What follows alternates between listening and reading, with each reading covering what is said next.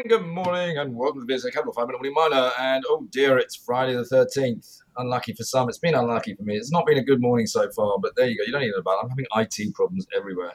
Uh, Paul, how is Friday the 13th for you? Well, not so bad so far. No IT problems at this end. It is a little bit rainy outside, though, still.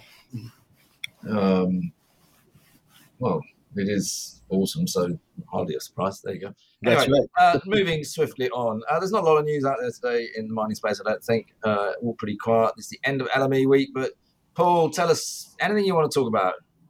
Yep, a couple of things. Uh, first off, concerning LME week, uh, uh, a lot of interesting talks and presentations and so forth, which continue today uh, at the various locations. But uh, two key themes, I think, uh, that uh, is, are uh, making an impression upon me, and it, and these themes are ones which both the uh, speakers and the consultants seem to be avoiding. And that first theme is what they think the metal prices outlook will be over the next six months.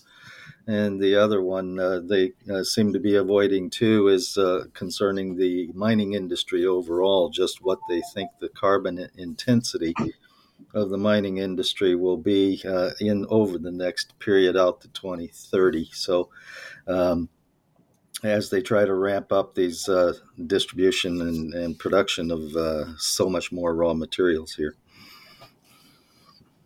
Well, you obviously had a stunning week. Listen to all of that, Paul. Well done. Uh, any any news out of any companies you want to mention? Yeah, I've got to mention here Mark Selby's Canada Nickel, which came out with its DFS report uh, for the Crawford nickel sulfide deposit near Timmins, Ontario, yesterday.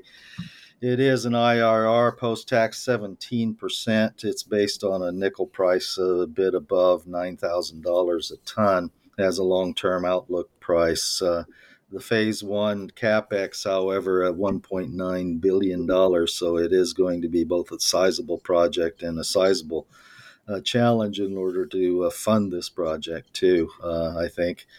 It will be probably the greenest nickel sulfide deposit on the planet if it gets built here, with all the things that uh, Canada Nickel is building into the DFS calculations as far as uh, savings on power, as well as uh, it is the most advanced mining company I'm aware of uh, on the consideration for using uh, the tailings for carbon capture and storage uh, uh as well uh, in, in, the produ- in the production process here. So we wish them good luck. It'll be about nine months yet before the board has to make a final FID decision. And given the size of the capex on this thing, it will need both off-taker and government uh, financial support, I think.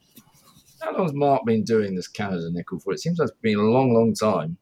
Well, this is Canada Nickel. It's the Crawford project specifically. It's a whole different company from the one that he had been leading, which uh, essentially defined the uh, similar Dumont Nickel project there in Quebec.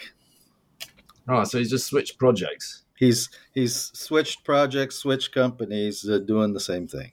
Just doing the yeah. All right, fair enough.